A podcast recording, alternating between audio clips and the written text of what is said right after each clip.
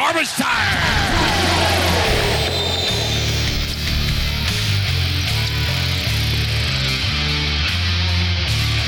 With the news released just moments ago that CJ Bruton and the Adelaide 36ers are parting ways by mutual agreement, the statement reads that we thank CJ for his tireless efforts both on and off the court, but we believe it's time to go in a new direction. Words from the Sixers CEO Nick Barbato and the 36ers would like to thank CJ for his time at the club and wish him and his family all the best for future endeavours. CJ finishes with a record of 27 and 40 over 67 games. Gentlemen, welcome to both of you. First reactions. Wow. We don't advocate or like to see any head coach or player lose their job. Sad to see CJ go, somebody who I respect as a person, as a player. NBL 24, you got to get results. Well, I hate the timing of it. Coming off of the uh, the tough road trip that we've talked about, we understand mistakes were made, but I just feel like you let him get through this holiday period and see if he has the ability to turn it around. They're currently at four and nine. You give him another four or five games. If he turns it around, you're in a good position and you've got a quality person and a promising coach still in the mix.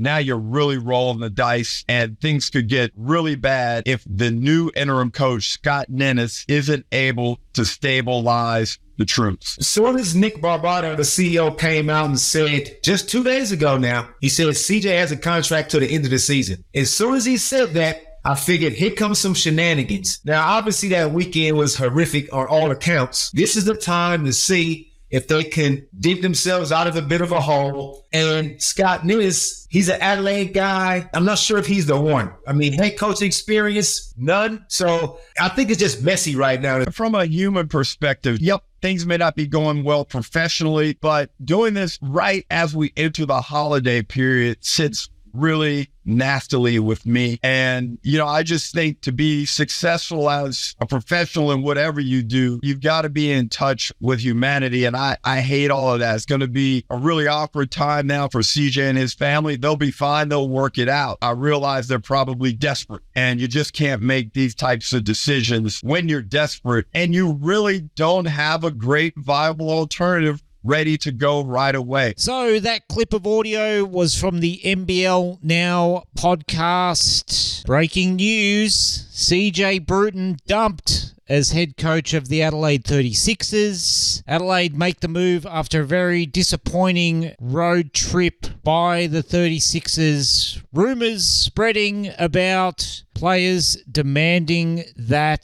CJ be dropped along with Craig Simpson, the assistant coach, who also has been rumoured to be part of the problem at Adelaide. This is a bit of a surprising move, even though they haven't been playing well this season in the NBL. I thought they were going to stick with him. But as you heard Jack Heverin, Damon Lowry, and Derek Rucker talking about on NBL Now, there were internal rumblings regarding CJ's management style, management of the assistant coaches, and after the Tasmania loss, the players lost faith in what CJ was trying to achieve with the club. So that's happened on the eve of round 10. Let's get straight into the recap of all the games that occurred in round 9 of NBL 24. The runner from Vasiljevic too strong. It was tipped to Humphries who gets the hand one. Knock away there is again. Body control, that finishing touch. Vasiljevic knocks down that contested three with a minute 10 to go in this quarter. The Breakers are shooting 68%. 21 to 31. Vasiljevic starting to cook now. Vasiljevic gives it to Isaac Humphries, operating with the reverse on the baseline. Oh, Le'afa gives him some breathing room with another three. Lamb, open look, knocking down another three. That is the Breakers' Le'afa chased off that three-point line. Saw a double there. Lamb, though, pulls the trigger. Knocking down another. Anthony Lamb with 22. Oh, nothing but net. Sunday, Dech. Cadee finds Starling on the roll. Dech in the other corner. Got a call timeout here. Sunday, Dech for three. For Lamb. Three to shoot. Lamb with a contested three. Knocks it down. Anthony Lamb from deep. Le'afa the other way, though. In and in, but not in and out. Le'afa gets the friendly roll in Christchurch. Righto, so the first game up in round 9 of NBL 24, the Adelaide 36ers start a rough road trip over to New Zealand to play the Breakers, and it was Isaiah Le'afa scoring 21 on 7 11 from the three point line. The dude was on fire for most of this game, breaking the game open for the New Zealand Breakers. I could have chosen my words better there. Also, Anthony Lamb, 24 points on 9 of 16 shooting. He went 4 for 9 from the three point line, and Parker Jackson Cartwright with his 21 going 10 for 15. The New Zealand Breakers overall shooting 46% from the three point line. They were absolutely on fire from range and were able to keep Adelaide at arm's length for the majority of the game. But there was a subplot to this game. Mody Maor at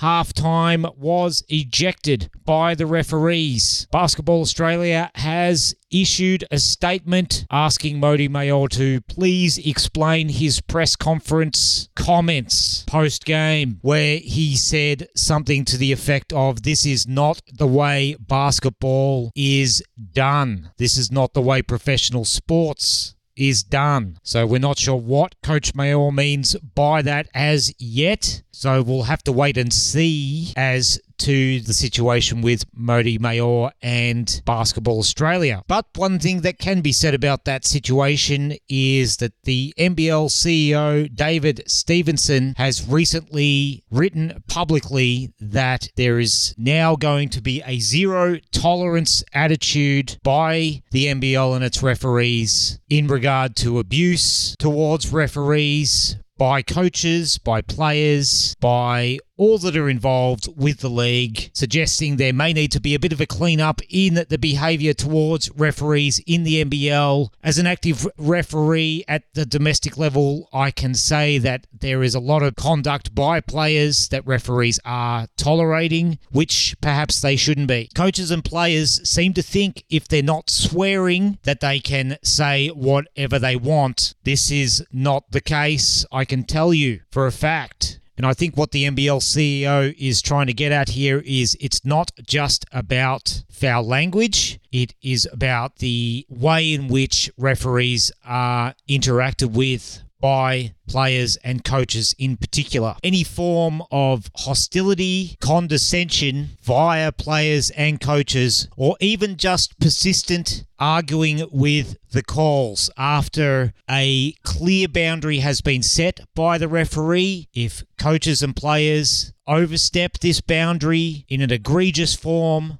by just not listening to the referees, not abiding by what has been advised by the referees, then that's when technical fouls and ejections are warranted. It is not just in regard to foul language. That is way too narrow a metric to measure your conduct by. There has to be a greater understanding and level of respect given to the referees. Everybody agrees that it is an incredibly hard job to do, yet the behavior does not seem to change. And that is why you're seeing statements by the NBL CEO in regard to this. That's off the topic a little bit. It does relate to this game. However, the ejection of Coach Maor did not affect the result in the end.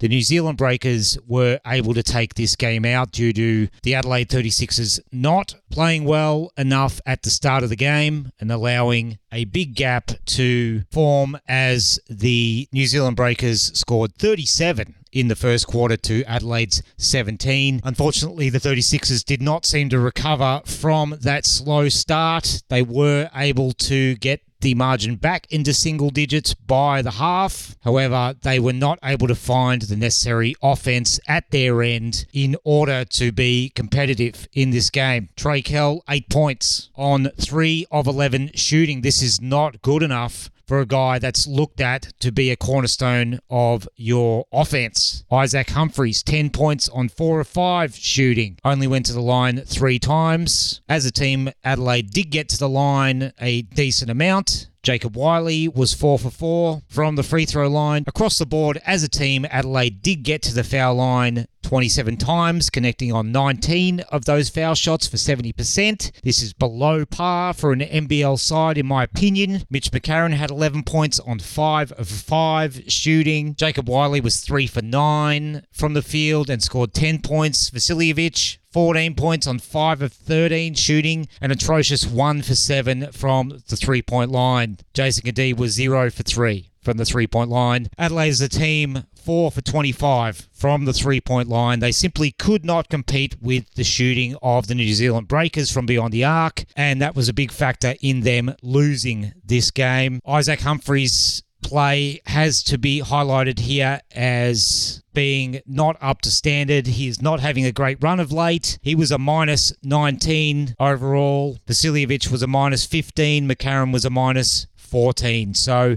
we're just not seeing the senior experienced players from Adelaide stepping up enough here to get the scoreboard ticking over enough to be competitive with their opposition. So I think that's all that needs to be said about this game. The final score there, the New Zealand Breakers 96 at Wolfbrook Arena to the visiting Adelaide 36ers 83. Tajima called for three. Here's Bobby Clinton flying in the air. Great look for three. Zikarsky, O board, and the bucket. Sobian off balance three. That is tough. Harrison with the size advantage over Taran Armstrong. Nice move. And that's nice by Smith to the drive, pull up contested. That is going to make a difference. White, great look for Chris Smith. Foul. He's feeling it. He's Three ball goes down and one to come. Get him the ball and get out of the way. Isaac White, coast to coast. 10 point lead to the Bullets. Game high right now. Harrison found position. Oh, Big block. Waardenburg comes from the weak side. Something to think about. Isaac White for three. It's good. Oh my. Hang on a minute. Turnover. McCall at the other end. Three points the difference. 16 seconds left. There's some late burgers for Cairns fans. Code word is throw.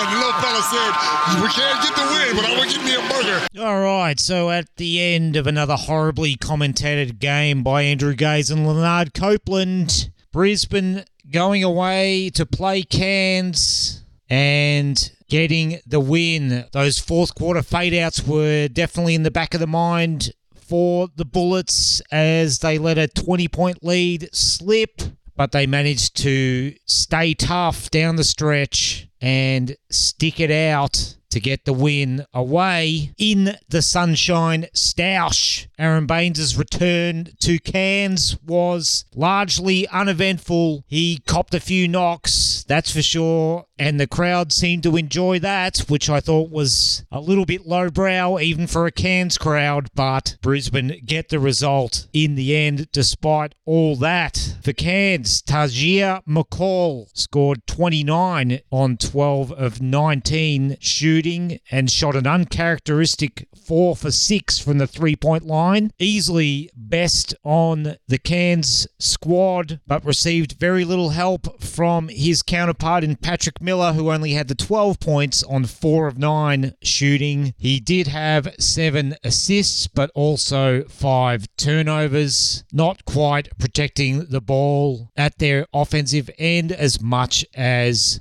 Coach Forde would have liked to have seen, I'm sure. We saw the re emergence of Josh Roberts. This guy has been in NBL purgatory for some time, but he did receive almost nine minutes during the game. Only had the two points and a couple of rebounds, but good to see him out there getting active on the defensive end at the very least. Coach Forde did admit to trying a few things during this game, including some altered lineups, some different defensive schemes. However, they didn't get much out of the bench, which was a large factor in them not being able to get the team chemistry they needed to stay tough despite them coming back from quite a large deficit. Bobby Clipman only had the six points and a couple of rebounds. Uh, didn't hit a three. Bul Kuol didn't hit a three. Cairns as a team only shooting 26% from the three point line on 6 of 23 shooting. That's not going to be good enough against most teams. But let's focus on what Brisbane did well Nathan Sobey had a terrible shooting night, 3 of 13 shooting. He did hit three three pointers out of eight, which probably saved his stat line a little. Also had the six rebounds. Josh Bannan shot terribly as well, 2 from 11 from the field for six points. He did have the eight rebounds and three assists. The shooting wasn't great overall for Brisbane, only shooting 39% from the field. They did connect on 40% of their three point shots, though. Chris Smith shooting four for seven from the three point line, six for 11 overall for 17 points. The bench was more productive for Brisbane, and Justin Schueller did mention that his squad got a little bit of time off and did a few different things during the FIBA break that allowed them to revitalize to some extent. Shannon Scott returned to the lineup. He had eight points and three assists played about 15 minutes, so he is working his way slowly back into the lineup. Sam McDaniel still played more minutes than him. He only had the four points, a couple of rebounds, and three assists, but his work on the defensive end was outstanding on the backcourt of the Cairns Taipans. Tyrell Harrison, four points and seven rebounds. This wasn't a terribly high scoring game overall, but Brisbane did get it done over the first three quarters and managed to hold on despite a 25 to 16 fourth quarter with Cairns making a run at them. Isaac White played an important role off the bench, hitting some timely buckets. He scored 10 points, also had five rebounds, which is outstanding for a guard in this league. Overall, it was the stick to itiveness of the Brisbane Bullets. I would still love to see more Rocco Zikarsky. He had six points on three of three shooting. Aron Baynes, eight points on two of two shooting. He went to the line six times, connecting on four of those. And despite the boos of the crowd, kept his head thankfully, for the Bullets. So, despite the ill feeling that the crowd tried to drum up in this game, it all stayed pretty amicable. Cairns Taipans make a good run at the Bullets despite going down big early, but it's the Brisbane Bullets in this one getting the result. Final score 84 to Cairns 79. Into red numbers here for Jalen Adams against Harris, a little too nimble. Got a high percentage play. The tip in from Bolden. Inside the last three minutes of an entertaining opening quarter. Bolden from outside. Hills off the three. They've hit four threes here. Bryce is going to eat up those shots all night on that one on one. Here he is pulling the trigger. Knocking down another. And the Wildcats have stormed their way into the lead here. Glover, now. Shot clock rolls to single numbers, and we haven't said that too much for the Kings tonight. And Ho pulls off another three. Double team Valentine. Tui in the paint. Outside Bolden ready to go once. Whoa, oh, this is unconscious. He's hit 5-3. This time Pinder gets out quickly, and Bolden steps inside him and throws it down and gives him some advice. 14 points, four boards for Jesse Wagstaff in an excellent cameo. Cotton's up to 39. Kings have had enough. Tui in the corner with a massive triple. Inside the last 60 seconds, Usher was there for a long time in the paint. Mismatch here against Sean Bruce. Goes one on one and gets it done. Well, timeout Sydney. Well, the Perth Wildcats are celebrating. It's the highest score in the NBL this season. A virtuoso display from Bryce Cotton, who comes up with 41. So, in the game of the round, the Sydney Kings go up to RAC Arena to play the Perth Wildcats, and despite a huge breakout game by Jonah Bolden, the Perth Wildcats prevail on a 40 minute, 41 point game by Bryce Cotton. The dude was taking on all comers in this game. He shot 12 for 27 overall, hit 3 of 13 threes, but went to the line 16 times for 14 makes. The Wildcats shoot 80% as a team overall, had nine blocks as a team, and only six turnovers for the game. This was an amazing game to watch. Lots of made shots, and it seems counterintuitive to talk about this game as a grind out performance, but that's exactly what it was by the Perth Wildcats. Other notable mentions on the Wildcats squad Jesse Wagstaff had 14 points on 4 of 10 shooting. He shot 3 of 7 from the three point line and had 4 rebounds and was just the glue to this squad. Alexandre Sarr, 15 points on 6 of 8 shooting. He had 5 rebounds and a couple of blocks. But it was the players like Keanu Pinder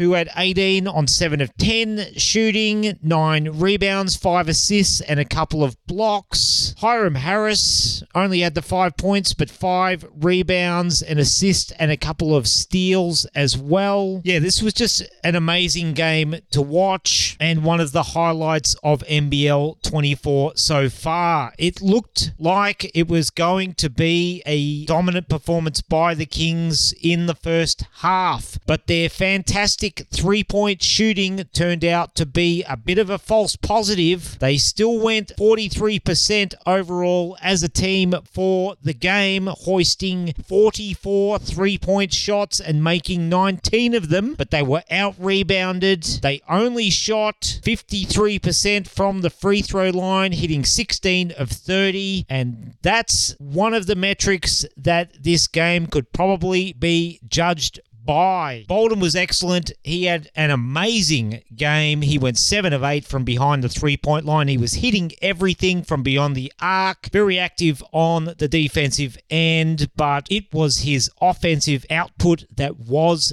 the highlight. He was the team high scorer for Sydney. Behind him, he had Jalen Adams scoring 21. He also had six rebounds and eight assists, but did turn the ball over five times times. So he cost the team a little bit in that regard. DJ Hogue had 20 points on 4 of 8 shooting from beyond the three point line. There was nothing wrong with the three point shooting from Sydney. It's that they could not stop what Perth was trying to do at their end of the floor. Denzel Valentine had 13 points, 9 rebounds, and an assist. He had a pretty good game, but was a team low minus 15. And it was Perth's work on the defensive end in the second half that gave them the edge in the rebounding count. And they just seemed to play a lot better as a team. The chemistry was there for Perth. They are back as one of the dominant teams in NBL 24, proving that the first three or four rounds were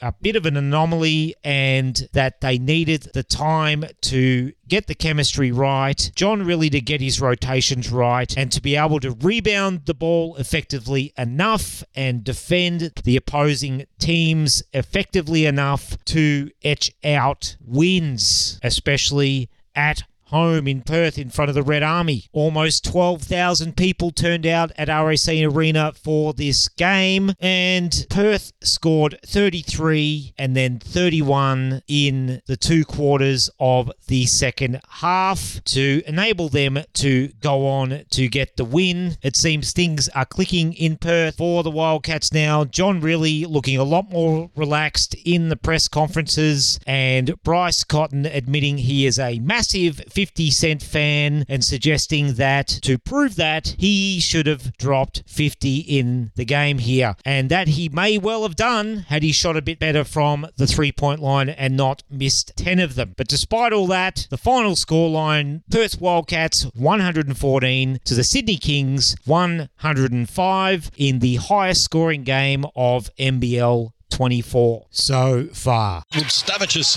a test, but he was equal to it with the left hand adds two. He puts the New Zealand Breakers on top. Jackson Cartwright with it. Red numbers on the shot clock now. It's down to the baseline.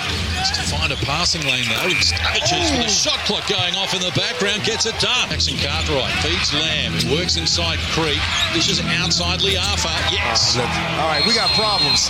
The game. Mitch Creek says, I'm the man. I'm getting it done. Adds another two. Mathiang hands back. Le'afa. Shot clock Oh, red Lord. numbers. Oh. Le'afa steps Oh. back. He's got three triples. Now here's a matchup right here. I wouldn't mind. Oh, that's a nice backdoor cut. Great pass. Hard to the rim. Continuation. It counts for Abercrombie with a chance at a three-point. The way they're hanging up, you know, down the bottom of the ladder, I would tend to lean more towards some offense. Will Cummings knocks down the trip Southeast Melbourne Phoenix. They were desperate for that after they fell down by a game high six. Prior to that, his Lamb muscling his way in against Mitch Creek to add another two. PJC just put on a clinic for the last 45 seconds. New Zealand by seven in the second. Here's Williams muscling his way down low from close range. But he's going to stick to what he does best. Is Mitch makes a nice little. They hold sway by two points here. A little over four minutes out from three-quarter time. Tiger Jackson Cartwright got inside Brown, but confronted by Creek, relieved him of possession. A chance for the Phoenix to draw level. In air, wants Creek. Telegraphed the pass, and Anthony Lamb wasn't buying it, but here's Parker Jackson Cartwright off glass, adding two as the Phoenix look to expand their lead. In the corner, Ben Ayre does just that. Knocks down the three, and the Southeast Melbourne Phoenix Good vision by Sauce. High low action right there, too. Caught Mangok sleep. This is what I mean. So the Phoenix by five, less than four to play. Going to work here and getting the job done, Will Cummings. Well, he's embraced his role off the bench. No sulking at all. 15 in the game for him. Harry Brown, five on the shot clock. Back to Kendon. Got a good look from the corner. Knocks down the three. He's into double figures. And the Phoenix are looking strong. Now lost 14 of their last 15 games at John Cain Arena.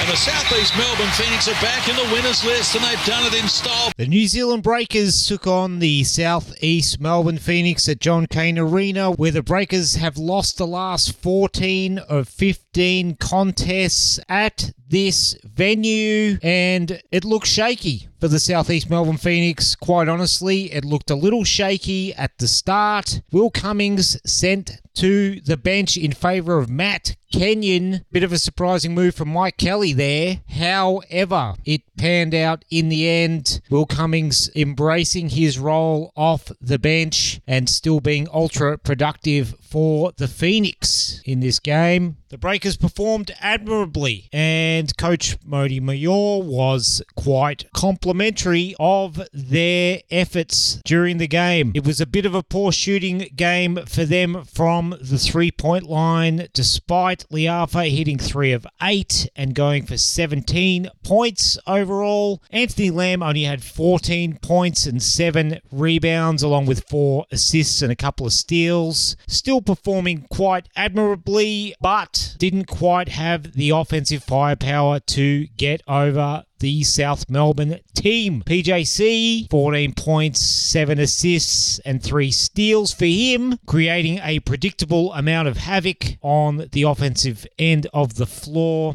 Mangok Mathiang was quite good in this game as well. Eight points, eight rebounds, but no defensive stats to really speak of. The next star, Mantas Rubstash Rubstashvicious. I'm still struggling to say his name, but he had 11 points in 20 odd minutes and went two for three from the three point line, proving he has got quite the stroke. Looking very Chris Mullin like, I must say. Uh, yeah, the Breakers playing better, but not being able to close the deal away against the Southeast Melbourne Phoenix behind Mitch Creek, scoring 26 points along with seven rebounds, two assists, and three steals, doing his work at the defensive end. There was a concerted effort by the Phoenix on the defensive end to turn the Breakers over. Harry Brown had three steals to go with his 12 points and four rebounds. Alan Williams with his millionth double double of his career. Just joking. Alan Williams, the double double machine, scored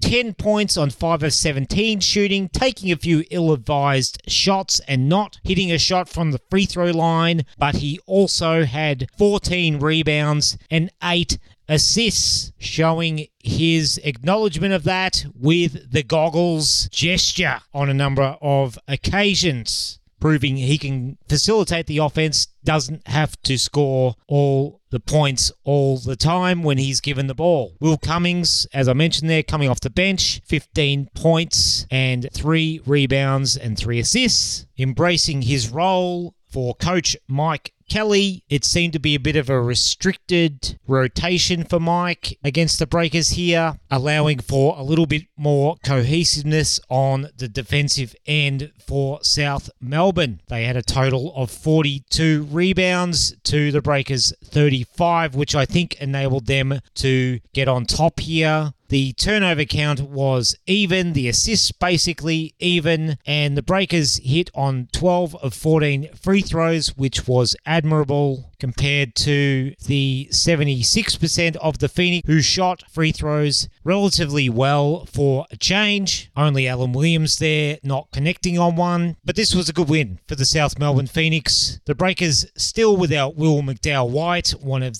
their cornerstone pieces and playing with a lot of spirit, playing with heart, but that unfortunately is not what is going to get them wins without the offensive production behind it. So, in conclusion, the Southeast Melbourne Phoenix getting it done on the defensive end, not scoring to the rate that they would prefer, but taking care of the languishing Breakers. Final score at John Cain Arena 90 to the Breakers 79 diabolical for Adelaide. They have lost their last 10 first halves. They were down by 20 at quarter time on Thursday.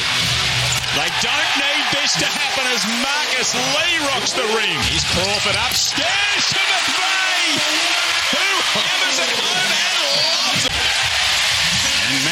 A lid on that one. Here is Magnay inside off the feed from Doyle. Won't get an easier look. Great pass. At the other end, Anthony Drmic is loving it. Milton Doyle steps back and strokes it. Look out. And he's in attack mode. Oh, Lee from the weak side with a monstrous block. Elite athletes moving at such pace as Milton Doyle is there. Get the last possession and just walk the clock out and seal a dominant thumping of the Adelaide 36ers, Tassie's biggest win. In the game that cost CJ Bruton his job, the Tasmanian Jack Jumpers get their biggest win in their club's short history, pounding the Adelaide 36ers 94 to 59. Oh dear. What a terrible showing by the 36ers. A dejected DJ Vasiljevic in the post game press conference called the scheduling a shit show. One of the worst road trips he's ever been on. Former coach CJ Bruton's eyes were stinging, but it's no excuse for such a poor showing by an NBL franchise. Trey Kell, 0 for 6 from the field one rebound, one assist. Oh, the starting five for the 36ers were terrible. Vasiljevic, 15 points on 4 of 10 shooting, only hit one three point shot. The 36ers were 2 for 11 from three point land overall, 14 turnovers to their miserly 11 assists. This game simply spelled disaster for the 36ers head coach CJ Bruton,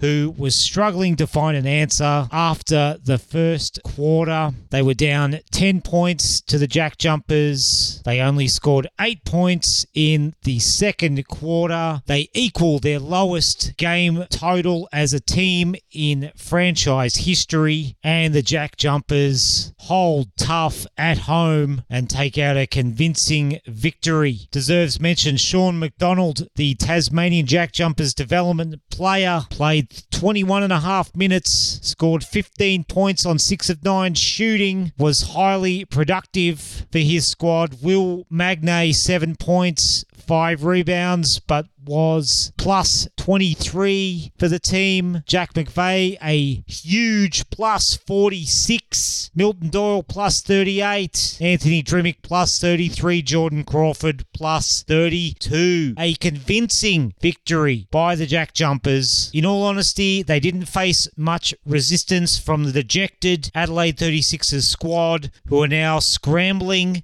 to find answers. It's not even really worth going through much of the stats here.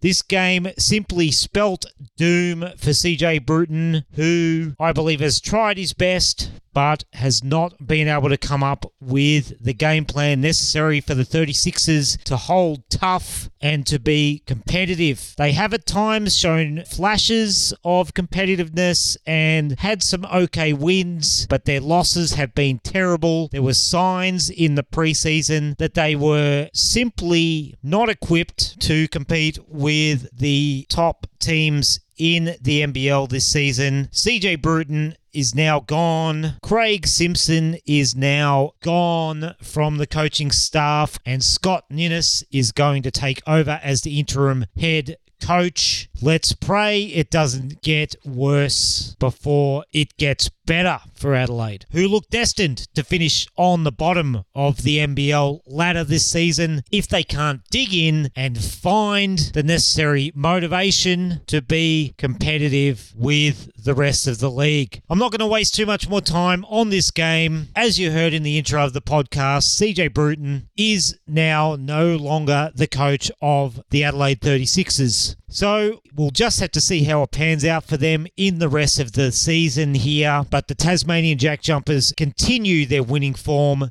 continue to show they're one of the best teams in the league, and win this game at home by 35 points. Miller gets it almost in the halfway line. Happy to play it there, pace the Taipan. Shot clock to single digits. Miller exploring, takes on Cameron, gets the two, draws a foul. Oh, what a play from Chris Goulding, maybe the assist of the year. Spectacular, and so is that from Tahjere McCall, who adds another two. Led exclusively here. Cairns after scoring the first eight of the game. United it back to within six, but Armstrong goes on with a dribble. Nice move. Pat Miller, who's won it back here for the Taipans, takes on Shea Ili, gets the two and draws a foul. Still 73% from the field as well, the Cairns Taipans. And now Chris Goulding gets involved. Here's Goulding, punches down another three, and all of a sudden Melbourne United are back to within single digits. Being down by double figures at quarter time, by 21 in the second, by 20 here in the third, and Hukporti gets it done. That's a man-sized finish. Roberts once more, high off the window, adding another two to his tally. 20 now for him. Cairns Taipans have come up with their biggest ever win against Melbourne United, and they've done it in style. So, in perhaps one of the upsets of the season, the Cairns Taipans go to John Cain Arena to play Melbourne United, and they get the victory behind 32 points by Patrick Miller. He went 12 of 16 from the field, shooting an amazingly high percentage. Also had 10 assists and 3 steals. Quite an amazing game. Melbourne United could not shut him down. Cairns jumped out to an early lead in the first quarter and they never relinquished the lead throughout the game. Cairns smacked him in the mouth early, and although Melbourne United attempted to punch back, they weren't able to overcome the high octane offense that Cairns were able to produce. We saw Josh Roberts unleashed by Adam Forde finally. For Cairns, he had 22 points on 10 of 11 shooting from the field, an amazing efficiency rate there. He also had five rebounds and three blocks. So, are we going to see Cairns shooting up the ladder here? This is certainly a good sign for them. Adam Forde has adjusted the rotation to include Roberts. He played almost 27 minutes and was a huge factor in them being able to overcome Melbourne United. Tahjere McCall had 23 points, went to the line 16 times, hitting 13 of his free throws. Good sign for him there. Also had four rebounds and six assists. Along with four steals and a block. It was quite the game by the Taipans. Adam Forde had them ready for this one, and they played amazingly well, shooting 56% from the three point line as a team. And I think maybe a season high in assists, getting 25 overall to only nine turnovers. They were active on defense, getting in the passing lanes and disrupting what Melbourne United wanted to do, and got up and down the floor with great speed and efficiency, and were able to amass a total of 115 points, which topped the Wildcats' effort against Sydney earlier in the round. Chris Goulding had 23 points for Melbourne, was 5 of 8 from the three point line, but Cairns were able to keep out many of the other contributors from United to limit them. United still scored 103 points for the game, but they were simply not able to keep up with the scoring rate of the Taipans. United shot a horrible 67% from the free throw line as a team so they definitely needed to make those at a better rate. Notably, Shea Ili, Ariel Hukporti, only hitting 50% of their free throws. Joe Lawala the same. His scoring rate was kept down. He only had nine points, nine rebounds, a steal, and three blocks. Was quite active but was not able to overcome the effort of his counterpart in Josh Roberts. Luke Travis had 14 points on 5 of 6 shooting, along with 7 rebounds and a couple of steals. The counting stats were pretty good for Melbourne United, but they just weren't able to keep up with the Taipans. Matthew Dellavedova had 21 points in a return to form for him. He also had 9 assists but also committed five turnovers, as did Shea Ili, who had 12 points. And it was simply too many turnovers on offense for United, and the Taipans were able to go the other way and punish them for the majority of this game. So the Taipans take out a big win here and signal to the rest of the competition that they're far from done this season. They knock off the top team in the league and get the victory by 12 points. Oh, slams it down.